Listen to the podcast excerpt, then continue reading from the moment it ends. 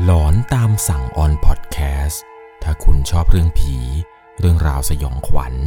เราคือพวกเดียวกันครับ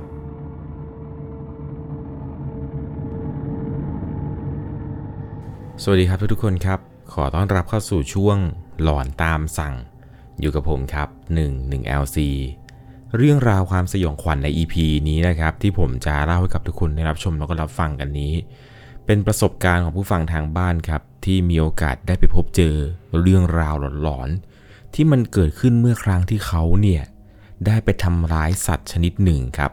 สัตว์ชนิดนี้เนี่ยคนโบราณโบราณเขาเชื่อกันครับว่า ถ้าเราไปทำร้ายเขา หรือไปทำให้เขาตาย วิญญาณของเขาเนี่ยจะอาฆาตแค้นมาก สัตว์ชนิดนี้เนี่ยไม่ใช่สัตว์อื่นใดหรอกครับ นั่นก็คืองูนั่นเอง คนโบราณเขามีความเชื่อกันแบบนี้ครับ ว่าอย่าตีงูในบ้าน ไม่งั้นล่ะก็ เรื่องราวหลอนๆเรื่องราวเกี่ยวกับความสยองขวัญเนี่ย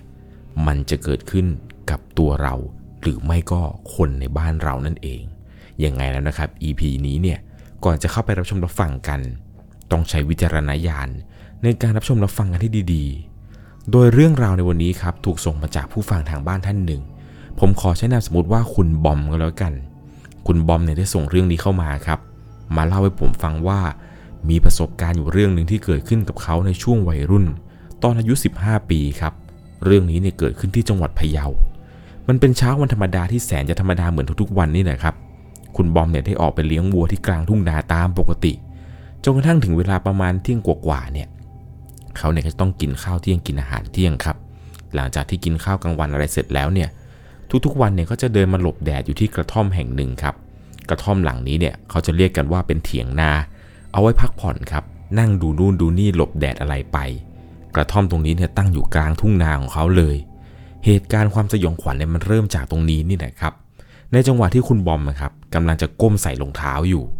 ปรากฏว่าเขาไปเจองูตัวหนึ่งครับ งูตัวนี้เนี่ยน่าจะเป็นตัวหนึ่งที่มันกำลังนอนอยู่ งูเนี่ยขดอยู่แท้ครับ ในความคิดตอนนั้นเนี่ยเขาคิดว่าสงสัย งูนี้เนี่ยไม่มีพิษ น่าจะเอาไปกินได้ ก็เลยลองใช้ไม้ครับเขี่ยเขี่ยดูเขี่ยให้งูมันตื่นครับ เพื่อให้มันเลื้อยออกมาจากใต้กระท่อมตรงนั้น ในจังหวะที่มันเลื้อยออกมานี่แหละครับ เขาได้เอาไม้ครับ ตีไปที่งูเนี่ยสองที ตีไปปับปับแต่เหมือนงูมันจะนิ่งไป คิดว่างูมันตายแล้วครับ ก็เลยใช้มือเปล่าๆนี่แหละ จับเข้าที่หางของมัน ยกขึ้นมา มันก็แน่นิ่งครับ เขาเลยตัดสินใจเอางูตัวนี้เนี่ยที่เพิ่งจะตีเนี่ยใส่กระเป๋า แล้วหลังจากนั้นเนี่ยก็โทรบอกพ่อกับแม่ครับว่า เดี๋ยววันนี้จะเอางูไปทำอาหารมื้อเย็นให้ พอมาถึงบ้านครับ พ่อเนี่ยก็พูดกับเขาเลยว่า ไปทำมันทำไม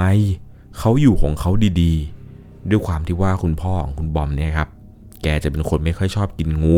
เรียกได้ว่าแกไม่กินเลยดีกว่า ส่วนแม่เนี่ยก็บอกว่าโอ้ยพ่อไม่เป็นไร นานๆทีกินเนี่ยไม่เป็นอะไรหรอก อย่าไปคิดมาก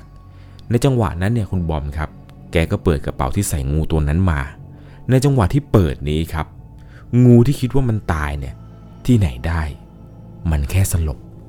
มันชูคอแผ่แม่เบี้ยขึ้นมา เขาเนี่ยทิ้งกระเป๋าลงบนพื้นครับ ด้วยความตกใจ จากที่คิดว่างูมันน่าจะตายแล้วเนี่ย อยู่ดีๆ มันแผ่แม่เบี้ยขึ้นมาเนี่ย ตกใจมากครับตอนนั้น ทิ้งกระเป๋าลงบนพื้น เหมือนกับงูเนี่ยมันจะค่อยๆเลื้อยออกมาจากกระเป๋าครับ แต่มันเลื้อยไปทางแม่เขา เขาจึงตัดสินใจครับเอาไม้เนี่ยฟาดไปที่หัวมันอีกทีหนึ่งจนกระทั่งเหมือนมันจะนิ่งไปครับเขาก็รีบเอาไม้เนี่ยเขี่ยเขี่ยหัวมันเข้าไปในกระเป๋าเหมือนเดิม หลังจากนั้นครับแม่ก็บอกว่าให้เอาไปตีข้างนอกเลย เอาไปไกลๆเขาก็หิ้วกระเป๋าของเขาใบเดิมนี่แหละครับ ออกไปยังนอกบ้าน แม่เนี่ยก็เดินตามมา แล้วแม่ก็บอกให้ลองเปิดกระเป๋าดูทีซิว่ามันตายแล้วหรือเปล่า ปรากฏว่าตอนเปิดกระเป๋ามารอบที่สองนี้ มันยังไม่ตายครับ มันมุ่งตรงมาหาแม่เขา เขาจึงตัดสินใจครับ ใช้ไม้ที่ถือมาด้วยเนี่ยฟาดเป็นหัวมันอย่างไม่ยั้งเลยครับ และสุดท้ายครับ งูตัวนี้เนี่ยมันก็ตายจริง ๆ เพราะว่าเขานั้นตีเข้าไปที่หัวของมันครับ หัวของมันเนี่ยเละเลย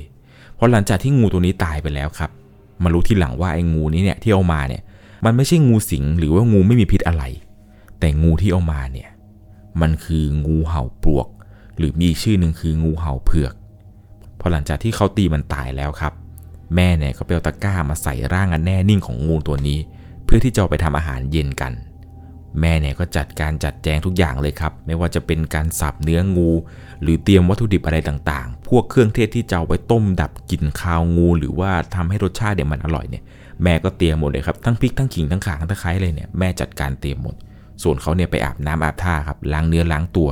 แล้วก็มาเตรียมกินแกงงูเห่าตัวนี้ กินกันอยู่2คนกับแม่ครับ ส่วนพ่อเนี่ยไม่กิน เพราะว่าพ่อเนี่ยไม่ชอบเลยครับ พ่อไม่ชอบกินงูมาแต่ไหนแต่ไรแล้ว ส่วนเขากับแม่เนี่ยก็กินได้ครับ แต่ว่านานๆก็กินทีไม่ได้กินบ่อยครั้งอะไรมากมายจนกระทั่งหลังจากกินแกงนี้เสร็จครับ กินแกงงูตัวนั้นเสร็จก็เวลาประมาณ2องทุ่มกว่าๆไหนจะได้ เขาก็เลยบอกแม่เขาว่าแม่ พ่อ เดี๋ยววันนี้ขอไปเที่ยวงานกาชาติหน่อยนะ ซึ่งประจวบเหมาะมากครับช่วงนั้นมันเป็นช่วงงานกาชาติฤดูหนาวอยู่พอดี วกเพื่อนๆในอำเภอเนี่ยเขาก็นัดกับคุณบอมนี่แหละครับ ว่าเดี๋ยวค่ำคืนนี้เนี่ยมาเจอกัน ในระหว่างที่กำลังจะออกจากบ้านนี่แหละ มันก็มีเหมือนกับเสียงของพ่อครับ พูดขึ้นตามหลังมาว่า บอม อย่ากลับดึกนะลูก ไม่ไปไม่ได้หรอ เขาเองก็เลยบอกพ่อครับว่า เออไม่ได้อะพ่อ ผมนัดเพื่อนเอาไว้แล้ว พ่อพยายามขยันขยอครับว่าอย่าออกไปเลยในค่ำคืนนี้ แต่ด้วยความที่ว่าเขาเนี่ยเป็นวัยรุ่นครับลันๆหน่อยไม่ค่อยเชื่อฟังพ่อไม่เชื่อฟังแม่ ตัดสินใจขับรถมอเตอร์ไซค์ออกจากบ้านไปเลยครับ ตอนออกมาเนี่ยก็ไปรับเพื่อนด้วยคนหนึ่ง พาเพื่อนคนนี้แหละครับ ขี่มอเตอร์ไซค์ซ้อนท้ายกันไป ไปเที่ยวงานกาชาติอย่างสนุกสนานครับ เวลาตอนนั้นเนี่ยตั้งใจว่าจะกลับมาถึงบ้านก่อนเที่ยงคืนอยู่แล้วแหละ ก็เวลาประมาณ4ี่ทุ่มเห็นจะได้ ก็เลยบอกเพื่อนครับว่าเอ้ยไปกลับกันดีกว่า ก็พาเพื่อนครับขี่รถมอเตอร์ไซค์เนี่ยกลับมากัน บ้านของเพื่อนเนี่ยมันถึงก่อน ก็เลยแวะส่งมันครับด้วยความที่ว่าเขากับเพื่อนเนี่ยอยู่กันอีกหมู่บ้านหนึ่ง พอหลังจากที่ส่งเพื่อนเสร็จแล้วเนี่ยแหละครับ เหตุการณ์ที่ไม่คาดฝันเนี่ยมันก็เกิดขึ้น เพราะในระหว่างที่เขากำลังขี่รถมอเตอร์ไซค์กลับบ้านอยู่คนเดียวนี่แหละครับ ทางเนี่ยมันก็จะเปลี่ยวๆหน่อย ไม่ค่อยมีแสงไฟส่องสว่างสักเท่าไหร่ เขาเนี่ยรู้สึกว่ารถที่ขี่มาเนี่ยครับ มันหนักหนักๆเหมือนกับไม่ได้นั่งอยู่คนเดียว ความรู้สึกเนี่ยเหมือนกับตอนที่เพื่อนนั้นนั่งซ้อนท้ายมา แต่ตอนนี้เนี่ยไม่มีใครซ้อนมาทั้งนั้นแหละครับเพราะว่าเพิ่งจะส่งให้เพื่อนคนเมื่อกี้เสร็จ แล้วกำลังขี่รถคนเดียวเนี่ยกลับบ้านอยู่ ระหว่างที่ขี่มานี้ มันก็จะมีบางมุมที่มืด และบางมุมที่สว่าง แต่จุดที่มืดเนี่ยมันก็ไม่ถึงกับมืดสนิทหรอกครับ เพราะมันยังมีแสงไฟหน้ารถของเขาเนี่ยส่องให้เห็นว่าเป็นทาง เห็นเป็นถนน เห็นเป็นหญ้าขึ้นอยู่สองข้างทาง ก็ขี่ไปเรื่อยๆครับ ผ่านทั้งจุดที่มีไฟและไม่มีไฟ จนกระทั่งขี่มาได้สักพัก อยู่ดีๆ พอถึงช่วงที่ไม่มีไฟ อยู่ดีๆ ทุกอย่างเนี่ย มันก็มืดสนิท เขาเนี่ยไม่สามารถรับรู้เรื่องราวอะไรต่อจากนี้ได้เลยครับ ภาพสุดท้ายที่เห็นคือ ขี่เข้าไปในความมืด แล้วทุกอย่างเนี่ย มันก็ดับลง ความรู้สึกเหมือนกับว่าตัวเองนั้น ได้ไปชนอะไรสักอย่างหนึ่งอย่างจัง และเขาเองก็ไม่รู้สึกตัวอะไรอีกเลยจนกระทั่งเนี่ย เขาได้ยินเสียงเหมือนมีคนมาเรียกเขาครับ เป็นเสียงเรียกว่า บอม ตื่น บอม ตื่น บอม ฟังดีๆแล้วเนี่ย เสียงเหมือนกับเป็นเสียงพ่อเขา เป็นเสียงเรียกของพ่อครับ ที่จะคอยปลุกเขาในทุกๆเช้า แต่ถ้าว่า จุดที่เขาได้ยินเนี่ย มันไม่ใช่ที่นอนของเขา มันไม่ใช่บ้าน เขาไม่รู้เหมือนกันครับว่าตอนนี้เขาอยู่ตรงไหน อยู่ส่วนใดของโลก ก็ค่อยๆ ลืมตาขึ้นมาแล้วก็เอามือลูบๆคำๆดูรอบๆครับ บริเวณตรงนี้เนี่ยเหมือนจะเป็นทุ่งนาเป็นทุ่งข้าวของชาวบ้านครับ ที่เขาเนี่ยเก็บเกี่ยวกันไปแล้ว ตาเนี่ยก็มองอะไรไม่ค่อยเห็นครับ ตรงนั้นมันมืดไปหมด พยายามคำดูโทรศัพท์ดูครับว่าโทรศัพท์ตัวเองอยู่ไหน ก็นึกขึ้นได้ครับว่าก่อนออกจากบ้านเนี่ย เสียบชาร์จเอาไว้ที่บ้านนี่หว่า ลืมหยิบมาด้วย ก็พยายามประคองตัวเองครับค่อยๆลุกขึ้นมาจากตรงทุ่งนาตรงนั้น ค่อยๆพยุงร่างตัวเองเนี่ยขึ้นมาจนมาถึงบริเวณถนนใหญ่ พอขึ้นมาบนถนนเท่านั้นแหละครับ ก็ได้เห็นว่ารถตัวเองเนี่ยพังเละกระจัดกระจายแบบไม่มีชิ้นดีเลยครับ แล้วก็ถัดไปเนี่ยไม่ไกล ไปเจอเหมือนกับเสาหลักครับ ตรงนั้นเนี่ยเป็นเสาหลักข้างทางครับ เป็นหลักกิโลข้างทางนี่แหละ แตกละเอียดเศษปูนกระจัดกระจาย ข้างในเนี่ยเห็นยันเหล็กเส้นข้างในที่เขาหล่อเสาหลักนี้ขึ้นมาเลย เขาเองถึงกับร้องไห้เลยนะครับ บอกกับตัวเองว่านี่เราทำอะไรลงไปวะ ระหว่างนั้นเนี่ยก็นั่งรอด้วยความเจ็บปวดครับ รอให้คนเนี่ยมาช่วยเหลือ แต่มันก็ไมมีรถคันไหนเนี่ยผ่านมาสักคันเลย ถนนสายนั้นเนี่ยชาวบ้านไม่ค่อยสัญจรไปไหนมาไหนด้วย อีกอย่างในช่วงเวลากลางคืนเนี่ย มันแทบจะไม่มีใครขับมาเลยแหละครับ ตอนนั้นเนี่ยก็นั่งอยู่ข้างทางด้วยความเจ็บปวด ก็พยายามมองซ้ายมองขวา จนกระทั่งไปเห็นหลอดไฟหลอดหนึ่งครับ เป็นหลอดไฟที่สว่างมาแบบไกลๆเลย เขาจึงตัดสินใจครับค่อยๆพยุงตัวเองเดินไปบนถนน มุ่งตรงไปหาหลอดไฟดวงนั้น ระยะทางน่าจะประมาณเกือบจะ2กิโลเห็นจะได้ ในระหว่างที่กำลังเดินมาเรื่อยๆนี่นะครับ ก็จำได้คร่าวๆว่า เอ้ยทางที่เราจะไปเนี่ย มันคุ้นๆเหมือนกับจะเป็นบ้านของเพื่อนอีกคนหนึ่งครับ เพื่อนคนนี้เนี่ยมันชื่อว่าเดย์ก็เลยบอกกับตัวเองว่า เราจะต้องมีแรงเดินไปถึงบ้านไอเดย์ให้ได้ อย่างน้อยๆเนี่ยไอเดย์มันจะได้ช่วยเหลือเราได้ ก็พยายามพยุงร่างตัวเองนี่แหละครับ ขาก็เจ็บ แขนก็เจ็บ หัวเนี่ยก็แตกเลือดเนี่ยไหลอาบเต็มทั่วร่างกาย พยุงร่างตัวเองครับ เดินลากสังขารไปเรื่อยๆเรื่อยๆทันใดนั้นเองครับ ตรงหน้าของเขา มันมีเหมือนกับคล้ายๆ กับว่าเป็นเงาครับ เป็นเงาขาวๆเนี่ยลอยไปลอยมาอยู่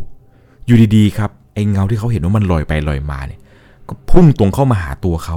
แล้วก็ผ่านตัวเขาไป จากนั้นที่เขาเดินอยู่เนี่ยเขาก็พยายามหันไปมองรอบข้างทางเลยครับ สิ่งที่เคยเห็นว่าเป็นทุ่งนาของชาวบ้าน ตอนนี้มันไม่ใช่แล้วครับ มันกลายเหมือนกับเป็นภาพนิมิตภาพหนึ่งขึ้นมาครับ เป็นหมู่บ้านหมู่บ้านหนึ่ง เป็นบ้านแบบสมัยก่อนเลยสมัยโบราณ หลังคาเนี่ยมุงด้วยหญ้า ฝาบ้านเนี่ยล้อมด้วยไม้ไผ่ และในภาพที่เขาเห็นเนี่ยครับมีทั้งเด็กที่เป็นจุกแกะเนี่ยทั้งหญิงทั้งชาย คนเฒ่าคนแก่เนี่ยกำลังใช้ชีวิตกันตามปกติ เด็กๆกำลังวิ่งเล่นกัน คนหนุ่มสาวก็พูดคุยกัน คนเฒ่าคนแก่เนี่ยก็จักสารกันนั่งสารผ้าอะไรกันไป บางคนเนี่ยก็เลี้ยงวัวเลี้ยงควายเลี้ยงเป็ดเลี้ยงไก่ ตามวิถีชีวิตสมัยก่อนของคนโบราณเลยครับ ซึ่งภาพที่เห็นนี้เนี่ย เขายังคงจำและมันติดตาเขามาโดยตลอด ในทันทีที่ได้เห็นภาพภาพนี้ครับ เขาเนี่ยรู้สึกเหมือนกับว่าหลุดมาอยู่อีกโลกหนึ่งเลยครับ เหมือนกับหลุดมาอยู่อีกมิติหนึ่งเลยก็ว่าได้ ก็เดินต่อไปครับ โดยที่ไม่สนใจสิ่งรอบข้างที่เห็นแล้วจนกระทั่งเดินผ่านหมู่บ้านที่เขาเห็นนี่นะครับ เป็นนิมิตเนี่ยผ่านไป แล้วมันจะไปถึงทางเข้าของหมู่บ้านของเพื่อนเขาครับ ที่ชื่อว่าเดย์เนี่ยพอเดินมาเรื่อยๆครับทางขวามือตรงนั้นเนี่ยก่อนจะถึงทางเข้าหมู่บ้าน มันเป็นทางเข้าป่าช้า หรือทางไปเมนอะไรสักอย่างของคนในหมู่บ้านนี้แหละ เขานั่นมองไปเห็นครับว่าขวามือเนี่ย มันมีร่างที่เป็นร่างเงาสีดำตัวนี่ใหญ่มากเลยครับ แล้วร่างนี้เนี่ยดูดูแล้วครับเหมือนกับจะนุ่งจงกระเบน เสื้อเนี่ยไม่น่าจะได้ใส่ ตัวดำสนิทเลยแหละครับ แล้วร่างนี้เนี่ย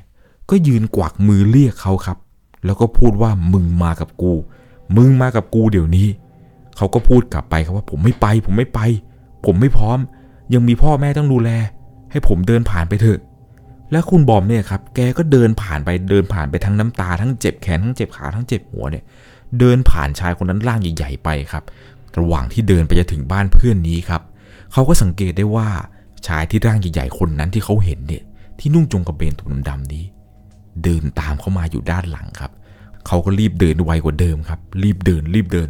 จนกระทั่งไปเจอบ้านของเพื่อนเขาเลยนะครับ ที่ชื่อว่าเดย์ก็ตะโกนเรียกนะครับช่วยด้วยช่วยด้วยมีใครอยู่ไหมช่วยด้วย ช่วยด้วย ในระหว่างที่กำลังตะโกนเรียกคนในบ้านอยู่เนี่ยเขาก็หันไปดูตลอดเลยครับว่าชายคนนั้นที่ร่างใหญ่ๆเนี่ย เดินมาใกล้ถึงเขาแล้วหรือยังแต่เหมือนกับว่าชายคนนั้นครับ จะหยุดแล้วไม่เดินต่อ ชายคนนั้นเนี่ยยืนห่างจากเขาหลายช่วงพอสมควรครับ ชายร่างใหญ่ร่างดำๆเนี่ยยืนอยู่นิ่งๆกลางถนนของหมู่บ้าน ส่วนตัวเขาเนี่ยยืนเคาะประตูบ้านของเพื่อนอยู่ครับช่วยด้วยช่วยด้วยช่วยด้วยเขาเนี่ยล้มทั้งยืนเลยครับ อยู่ดีๆ ก็หมดแรงล้มกองอยู่หน้าบ้านเพื่อนอย่างนั้นเลย หลังจากนั้นครับพ่อของเพื่อนเนี่ยแล้วก็เพื่อนของเขาที่ชื่อว่าเดย์นี่แหละครับก็พากันอุ้มร่างของเขาเนี่ยไปส่งอย่างที่โรงพยาบาลที่ใกล้ที่สุดนั่นแหละครับพอไปถึงเนี่ยหมอก็ไปเอ็กซเรย์ดูพวกกระดูกพวกแขนพวกขาอะไรของเขานี่แหละครับว่าร่างกายยยังปกติไหมเพราะว่ามาในสภาพที่แบบว่าบอบช้ำมากๆกันแหละครับ แขนของเขาเนี่ยสรุปแล้วคือกระดูกหักสองท่อน ส่วนกระดูกขาเนี่ยมีรอยร้าวครับ หลังจากนั้นเนี่ยหมอก็ให้นอนโรงพยาบาล รักษาตามอาการไป พอเช้ามาครับ ทั้งแม่ของเขาทั้งพ่อของเขา แล้วก็เพื่อนคนอื่นเนี่ยให้รู้ข่าวครับ ก็พากันมาเยี่ยมที่โรงพยาบาล พ่อก็บอกว่าเมื่อคืนเนี่ยพ่อก็ลางไม่ค่อยดีเท่าไหร่หรอกเพราะว่าอยู่ดีๆรูปสมัยที่พ่อบวชตอนเป็นพระเนี่ยที่พ่อตั้งเอาไว้ มันตกลงมากระจกเนี่ยแตกกระจัดกระจายไปหมด หมาเนี่ยก็เห่าแล้วก็หอน จนมารู้ข่าวอีกทีหนึ่งเนี่ยก็ตอนที่เขาเนี่ยยืมโทรศัพท์เพื่อนครับ โทรไปหาพ่อเวลาประมาณตีห้ากว่าๆพ่อมาถึงเนี่ยก็ด่าเลยครับ พ่อก็บอกว่าเตือนแล้วใช่ไหม บอกแล้วว่าอย่าไป พ่อบอกว่าพ่อพูดแล้วนะ พ่อพูดแล้ว ส่วนแม่เขาเนี่ยแหละครับ มาถึงเนี่ยก็นั่งร้องไห้เมื่อได้เห็นสภาพของเขาที่มันระบมขนาดนี้ แล้วแม่ก็บอกว่ามันเกิดขึ้นได้ยังไงลูกไหนเล่าให้ฟังสิสภาพรถที่แม่ไปเจอเนี่ยคือมันเละไปหมดแล้วครับ ทำได้เพียงแต่ขายเป็นเศษเหล็กครับไม่สามารถนำกลับมาซ่อมได้ เขาเองเนี่ยรู้ทันทีเลยครับว่าเรื่องราวทั้งหมดที่เกิดขึ้นนี้เนี่ยมันน่าจะเป็นเพราะว่าเขานั้นได้ไปสังหารงูตัวนั้นนั่นแหละครับ ดูๆแล้วเนี่ยถ้าปล่อยงูตัวนี้ไป เขาก็คงจะไม่ทรมานแบบนี้ครับ คุณบอมเนี่ยบอกว่าตอนนี้อายุ 30 กว่าแล้ว เชื่อเลยครับว่าเรื่องแรงอาฆาตของงูเนี่ยมันมีอยู่จริง ๆ คนโบราณเนี่ยเขาบอกเอาไว้ครับว่าตีงูเนี่ยถ้าเกิดตีแล้วตายหรือตีในบ้านตายเนี่ย แรงอาฆาตแรงการจองเวรของมันเนี่ยสูงมากครับ มันมีหลายเหตุการณ์หลายเรื่องราวมากครับ เกี่ยวกับการทำร้ายงู คนโบราณเขาก็จะพูดกันประมาณว่าถ้าตีงูเนี่ยคือต้องตีให้ตาย เพราะว่าถ้าตีไม่ตายแล้วแล้วก็งูเนี่ยมันจะอาฆาตแค้นครับ แล้วมันจะกลับมาจองล้างจองผ่าน จนคนนั้นเนี่ยต้องตายไปตามๆกัน ถ้าพูดถึงในมุมมองของความเชื่อของคนไทยเราเนี่ยนะครับ ก็จะเชื่อกันอย่างนี้นะครับว่าถ้าเกิดตีไม่ตายแล้วก็โดนมันเล่นงานแน่นอน เหมือนกับเรื่องราวของคุณบอมนี่แหละครับ ที่โดนงูตัวนั้นเนี่ยที่เขาฆ่าจนตายนี่แหละครับ กลับมาเล่นงาน โดยเล่นงานหนักมากครับ คุณบอมเนี่ยบอกว่าสภาพของตัวเองเนี่ยไม่ต่างจากงูที่เขานั้นตีตายในวันนั้นเลยครับ ไม่ต้องรอให้แบบว่าเวรกรรมเนี่ยมันตามสนองกลับมาในชาติหน้าเลย ชาตินี้นี่แหละครับ โดนเวรกรรมที่ตัวเองเนี่ยทำกับงูตัวนั้นเนี่ย มันคงจะแค้นมากน่าดูครับ เพราะว่าตั้งแต่ที่เขาเนี่ยไปตีตอนที่อยู่ตรงเถียงนานั้นแล้ว เพราะว่าคุณบอมเนี่ยตีครั้งแรกเนี่ยก็ไม่ตายครับ เพียงแต่ว่าแค่เหมือนกับงูน่าจะสลบไป หรือไม่ก็เขาอาจจะมองผิดครับว่างูตัวนี้เนี่ยมันตายแล้วนี่อาจจะเป็นจุดเริ่มต้นของความแค้นก็ได้ครับ ที่คุณบอมนั้นได้ไปสร้างเอาไว้กับงูตัวนั้นจนกระทั่งพองูตัวนี้ตายเนี่ย มันก็กลับมาเล่นงานคุณบอมนั่นเอง อันที่จริงแล้วครับ เรื่องราวเกี่ยวกับการไปทำร้ายสัตว์ หรือว่าไปทำร้ายคนเนี่ย อย่างถ้าเกิดเราไปทำร้ายคนเนี่ย เราก็จะเคยได้ยินกันใช่ไหมครับว่า ดวงวิญญาณของคนที่เราไปทำร้าย หรือดวงวิญญาณของคนที่เราไปเล่นงานเนี่ย ถ้าเขาเสียชีวิตไปเนี่ยเขาก็จะกลับมาคล้ายๆ กับมาหลอกเราอะไรอย่างนี้ พวกดวงวิญญาณของสัตว์นี่ก็เช่นเดียวกันครับ ไม่เพียงแต่วิญญาณของคนหรอกนะครับ ที่จะสามารถกลับมาหลอกหรือกลับมาล้างแค้นได้ แต่ถ้าลองมองในมุมมองของวิทยาศาสตร์นะครับ อันนี้ตัดเรื่องของความเชื่อที่ว่า ถ้าตีงูต้องตีให้ตายออกไป ถ้าเกิดตีไม่ตายเดี๋ยวงูจะกลับมาล้างแค้นได้เนี่ย ถ้าในมุมมองของวิทยาศาสตร์นะครับ เคยมีเหมือนกับว่าสัตวแพทย์ท่านหนึ่งครับได้กล่าวเอาไว้ประมาณว่า โดยธรรมชาติของงูหรือธรรมชาติของสัตว์ป่านี่ครับเวลาที่คนเข้าไปใกล้เนี่ย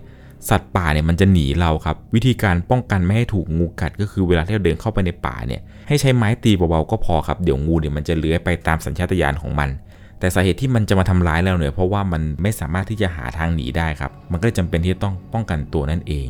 นนี้ก็เป็นความเชื่อของทางวิทยาศาสตร์นะครับ แต่ถ้าเกิดในมุมมองของความเชื่อความอาฆาตแค้นเนี่ยเรื่องนี้เนี่ยมันเป็นเรื่องที่เกิดขึ้นเกี่ยวกับแรงอาฆาตแค้นของงูจริง ๆ เพราะว่าเมื่อก่อนตอนสมัยผมเด็กๆเนี่ยผมเคยไปบ้านของน้าคนหนึ่งครับตอนนั้นเนี่ยงูเนี่ยเข้าบ้านแกพอดี แกก็เอาไม้นี่ยครับตีงูจนงูเนี่ยตายอยู่ในบ้านแก แล้วหลังจากนั้นมาครับ แกเนี่ยก็เจ็บป่วยแบบไม่ทราบสาเหตุ อยู่ดีๆ แกก็เป็นอะไรไม่รู้เป็นโรคที่แบบไม่สามารถอธิบายได้ว่าแกนั้นเป็นอะไร อยู่ดีๆ แกก็เจ็บปวดขึ้นมา ไอ้ตำแหน่งที่แกเจ็บปวดนี่นะครับ มันเป็นตำแหน่งช่วงตรงคอแล้วก็บ่าไหล่อะไรประมาณนี้แหละ แกก็เลยไปลองรักษาเกี่ยวกับพวกหมอที่เป็นหมอทำนี่แหละครับ ไปถึงเนี่ยหมอก็ทักก่อนเลยว่าไปทำอะไรมาหรือเปล่าทำไมเขาถึงได้อาฆาตแค้นขนาดนี้ แกก็บอกว่าแกไม่ได้ไปทำอะไรมา หมอทำคนนี้ก็บอกให้แกลองนึกดีๆครับว่าแกไปทำอะไรมาแบบได้ไปฆ่าสัตว์อะไรแรงๆที่แบบพวกฆ่างูหรือฆ่าสัตว์อะไรที่มันแรงๆหรือเปล่า แกก็เลยนึกออกครับว่าเออแกไปตีงูตายอยู่ในบ้านตัวเอง ตรงตำแหน่งที่แกตีงูนี่แหละครับมันคือตำแหน่งเดียวกันกับที่แกเนี่ยเจ็บปวดเลย หลังจากนั้นเนี่ยหมอทำแกบอกว่าเออเนี่ยวิญญาณของงูเนี่ยอาฆาตแค้นมากนะ ถ้าเป็นไปได้เนี่ยอย่าตีเลยงูอย่าไปตีในบ้านของตัวเอง หรือไปเจอข้างนอกเนี่ยอย่าไปตีเลย ปล่อยเขาไปเถอะทางทางใครทางมัน ถ้าเราไม่อาฆาตแค้นเขาเขาก็ไม่อาฆาตแค้นเรายังไงแล้วนะครับ เรื่องราวเรื่องนี้เกี่ยวกับการตีงูหรือตีสัตว์อื่นๆเนี่ยก็ขอไว้นะครับว่าถ้าเจอเนี่ยอย่าไปทำร้ายเขาเลยครับ ต่างคนต่างอยู่ดีกว่าครับ ทางที่ดีถ้าเกิดเจองูเนี่ยก็โทรเรียกกู้ภัย หรือไม่ก็หน่วยงานที่เขาสามารถมาจับงูตัวนี้ออกจากบ้านได้เนี่ย ก็โทรดีกว่าครับ อย่าไปตีเขาเลย ถ้าคุณไม่อยากจะเจอเรื่องราวหลอนๆเกี่ยวกับแรงอาฆาตของงูยังไงแล้วนะครับ เรื่องราวเรื่องนี้เนี่ยต้องใช้วิจารณญาณในการรับชมรับฟังกันให้ดีๆแหละครับ เพราะว่าเรื่องราวทั้งหมดที่ผมเล่าให้ฟังนี้ มันเป็นประสบการณ์ของผู้ฟังทางบ้านท่านนี้ที่เกิดขึ้นกับเขาจริง ๆ จนเขาเนี่ยเกือบจะเอาตัวเองไม่รอดเลยแหละครับและหลังจากนั้นมาเนี่ยคุณบอมเอง ก็ไม่กินงูหรือว่าทำร้ายงูอีกเลย ใครมีประสบการณ์เกี่ยวกับการไปทำร้ายงูอีกเนี่ยลองคอมเมนต์ใต้คลิปนี้หน่อยนะครับเผื่อเพื่อนๆที่เข้ามาดูคลิปนี้เนี่ยจะได้อ่านคอมเมนต์กันครับว่า มีใครโดนเรื่องอาถรรพ์ของงูเนี่ยเล่นงานอีกบ้างยังไงแล้วนะครับ ลองคอมเมนต์หน่อยเดี๋ยวคอมเมนต์ไหนน่าสนใจเนี่ยผมจะปักหมุดไว้ด้านบนเช่นเคย ก่อนจากกันไปในค่ำคืนนี้ครับ ถ้าคุณชอบเรื่องผี เรื่องราวสยองขวัญ เราคือพวกเดียวกันครับ ยังไงแล้วเราก็ถ้าเจองู อย่าตีเขาละครับ ต่างคนต่างอยู่ดีกว่า สวัสดีครับ สามารถรับชมเรื่องราวหลอนๆเพิ่มเติม ได้ที่ YouTube Channel 1 LC ยังมีเรื่องราวหลอนๆที่เกิดขึ้นในบ้านเรา รอให้คุณนั้นได้รับชมอยู่นะครับ